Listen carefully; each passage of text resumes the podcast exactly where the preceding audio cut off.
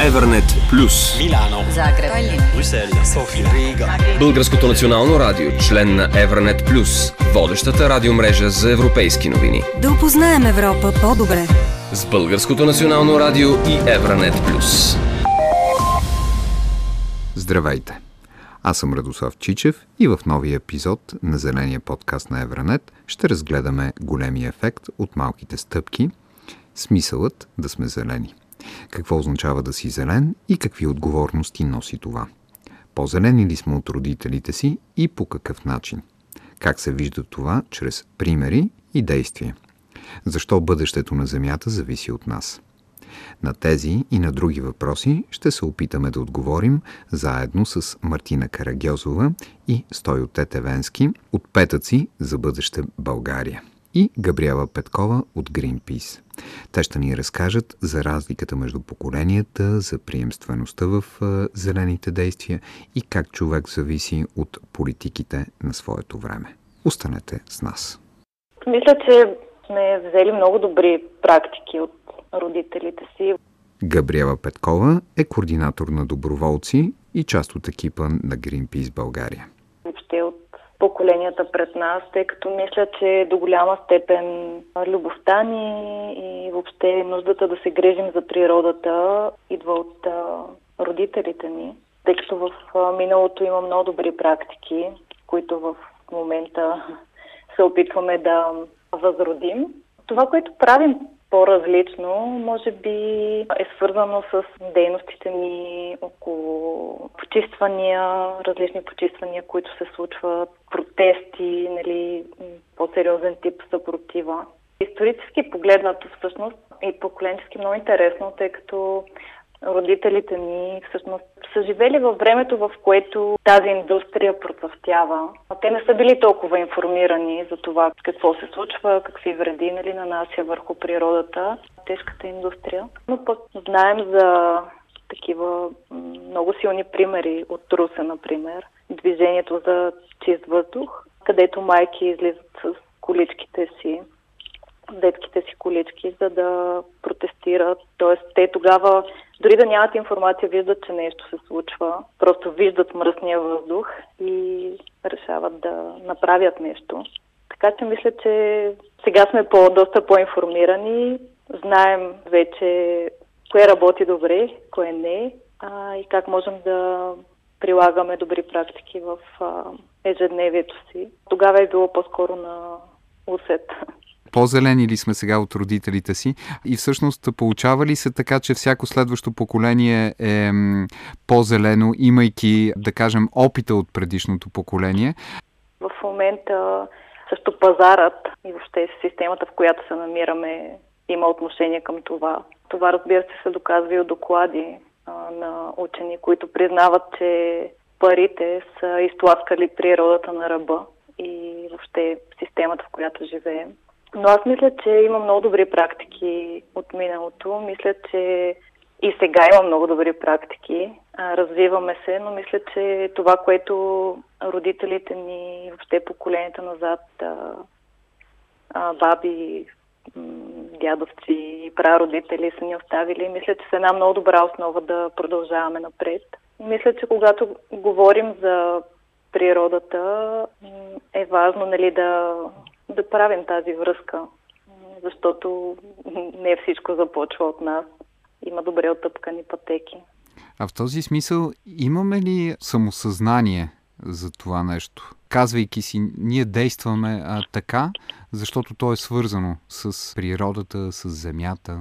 Мисля, че да. Или поне имам надежда, че така. И всъщност ти казваш, че не сме по-зелени от родителите си, а по-скоро има приемственост в а, това? Поред мен да. Аз лично не бих а, се неела да ни определя за по-зелени. Може би 50 на 50. Да, смятам, че има приемственост. А, и от едната и от другата страна, тъй като това, което виждам от моя опит е, че родителите ни също възприемат от нас а, много неща. Тъй, че според мен е взаимен процес. Не бих казала, че сме по-зелени. А виждаш ли определени практики, които, да кажем, си спомняш от твоето детство и сега вече като зрял човек, можеш ли да видиш нещо, което се отличава в чисто ежедневните практики свързани с това да мислим за, за земята, за природата? Да. От като се почнат трубичките за многократна употреба, докато се стигне към стъклените бутилки, които бяха за многократна употреба пак. Това са неща, които си спомням от моето детство. А в момента, 25-30 години по-късно, се опитвам да, да ги промотирам като добри практики. Има един период от 20 години, който изведнъж изчезнаха. А, но сега виждам как се връщат отново, като все повече нали, се говори за тях. Сега ще чуем Мартина Карагьозова и Стойо Тетевенски от Петъци за бъдеще България, което е младежко движение за климата. То е част от международното движение Friday for Future, започнато от шведската ученичка Грета Тумберг.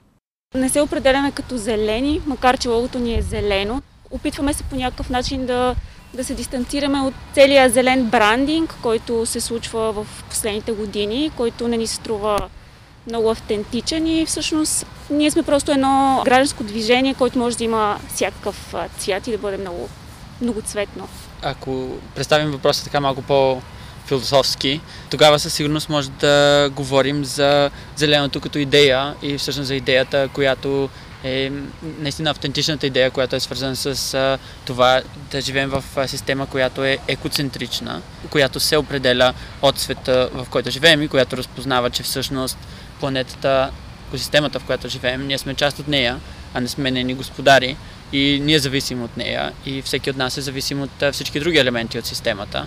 А, в този смисъл мисля, че ако говорим за зелено, тогава е много важно със сигурност да започнем именно от това, което каза Марти, а именно, че днешно време по-скоро виждаме отдалечаване от тази идея и виждаме говоренето за зелено като един вид марка. И в този смисъл, понеже адресирахте връзката с поколенията, бих казал, че може би борбата за екоцентричност и борбата за осъзнаването ни като част от система е всъщност връщане към предишните, към предците ни за справедливост и за живеене в мир и хармония с природата. Защото като че ли днешния свят по-скоро е забравил тази хармония и природата не, не пропуска да ни напомни за това. Пандемията знаете, урагани, суши, наводнения, това са просто напомняния, че ние не можем да контролираме природата и не сме нейни господари, а всъщност нашите действия водят до превръщането на природата в една по-нездравословна среда и в превръщането и в среда, в която ние в крайна сметка няма да може да продължим да съществуваме. А как си представяте промяната? Как живеете така, че да е съобразено с природата? Това зелено не да е някаква абстракция, не да е свързано с определени политики, а по-скоро с това наистина да виждаш конкретния проблем? Според мен е едно от най-важните неща, когато човек иска да помогне на природата, да чете много, за да знае какви са проблемите корените проблеми, да знае когато предприема някакво действие, дали то решава някакъв проблем или не. Аз опитвам, примерно, да не замърсявам по никакъв начин околната среда, доколкото мога да си го позволя в света, който живеем, тъй като системата, в която живеем, прави всичко това много трудно. За мен най-ефективно е, когато давам гласност на несправедливостите, които природата изживява и по някакъв начин информирам и други хора за съответните проблеми. И когато излезем заедно на улицата, за да демонстрираме нашето недоволство, това за мен има изключително голям смисъл, защото може да достигнем до много хора. Иначе за самите проблеми аз съм съгласна с нещата, които каза, каза Стойо. И може би най-големия проблем е, че сме се отдалечили изключително много от а, природата.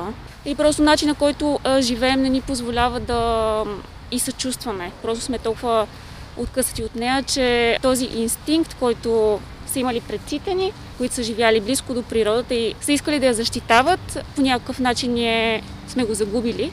Като живеем в тези сиви градове, като постоянно ни се налага отгоре, че най-важното нещо е какво ще си купим утре, какво ще притежаваме, нали, материалните неща. Това е много важен проблем и за мен системната промяна е точно това смяна на ценностите, преоткриване на човечеството и на хуманността по някакъв начин. Аз съм абсолютно съгласен. Според мен абсолютно най-необходимите неща, които трябва да правим в борбата срещу климатичните промени и срещу унищожаването на природата, могат да бъдат само повече гласност и колективно организиране и съпротива, както Марти каза, защото всъщност това, което е най-важно да осъзнаем, може би, е, че проблемите, които се сблъсква околната среда с тях, са структурни. Те са произведени от, от системата, в която живеем и която всъщност предразполага непрекъсната консумация и непрекъснат растеж, който няма край и който единствената единственият начин, по който системата може да оцелее е чрез безкрайен растеж в една съвсем крайна и ограничена планета с крайни ограничени ресурси. На първо място тези промени са свързани с замърсяването на околната среда. Това замърсяване на околната среда не се случва на индивидуална основа. Ние нямаме избор много често дали да замърсяваме или не. Като, например, хората, които нямат, нямат възможност да отопляват домовете си. Знаете, в България една трета от хората, по данни на Евростат, живеят на студено през зимата, защото не могат да си позволят да се греят. Така че едно, едно апелиране към хората да, да използват екологични начини на, на, на загряване на домовете си е цинично. Защото всъщност какво се случва е, че ние като, заедно като общество сме отказали на много голяма част от хората възможността да, да, да се топлят през зимата. Така че едно решение на този проблем може да бъде само общо и това решение може да бъде обществото заедно да осигури альтернатива, да осигури зелена и екологично чиста енергия, която да отоплява хората и да а, осигурява електричество а, в домакинствата им. По същия начин много а, други проблеми могат да бъдат решени. Не може ние да твърдим, че решението на природата трябва да бъдат, на решението на замърсяването с транспорта трябва да бъдат електрическите автомобили. Защото първо тези автомобили са супер скъпи и по-голяма част от нас не могат въобще да си помислят да ги купят. Второ, в момента системата наказва хората, които имат по-стари автомобили, въпреки че те най-вероятно за да имат автомобили на по 30-40 години, най-вероятно първо нямат пари. И второ, те не ги ползват тези автомобили толкова много, ги ползват единствено когато им се налага, за разлика от скъпите току-що произведени джипове, които всъщност горят много повече, които се използват много повече. И не може ние да твърдим, че решението е електрически автомобили и просто хората да решат да си купят електрически автомобили, при положение, че ние наказваме най-бедните хора, като непрекъснато вдигаме цената на градския транспорт и непрекъснато осигуряваме така, че градския транспорт всъщност да е все по-недостъпен, все по-нарядко и все по-амортизиран. Мога да добавя тук, че точно темата за справедливостта е нещо, което Петци за бъдеще добавя, може би, към екологичното движение, тъй като мисля, че то е имало фокус, който е бил върху а, економическата и социалната справедливост преди или поне не е бил някакъв толкова задълбочен, докато в момента глобалното движение Петици за бъдеще поставя справедливостта, економическата и социалната справедливост на първо място, като наравно с решаването на климатичната криза и клим... проблемите с климата и това, което изобщо ги причинява и ги движи и така нататък. И другото интересно нещо за Петици за бъдеще което е, може би, нещо ново за екологичното движение. Като цяло е, че това е едно движение по целия свят, което се опитва да обедини всички хора и а, да набере много голяма сила. Тоест, допреди сме имали хора, които милеят за природата и, и правят неща за нея, благодарение на техните усилия. Но сега това, което ни опитваме да постигнем е обединение на всички тези хора и общност правят неща в едно глобално движение, което всъщност да постигне тази промяна, от която имаме нужда, да даде малко почивка на природата.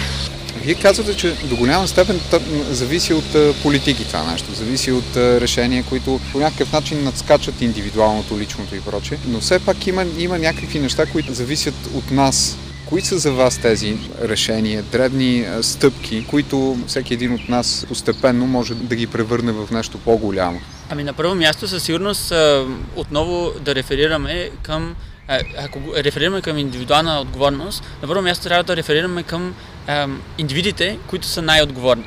Защото няма как да говорим за индивидуална отговорност, когато според данни на Oxfam 1% от най-богатите хора на света, 1% най-богати хора на света, за последните 25 години са замърсили два пъти повече природата, са издали два пъти повече вредни емисии за природата, отколкото 50% най-бедни. Тоест 3,5 милиарда души са замърсили два пъти по-малко, отколкото единия процент най-богати хора на света.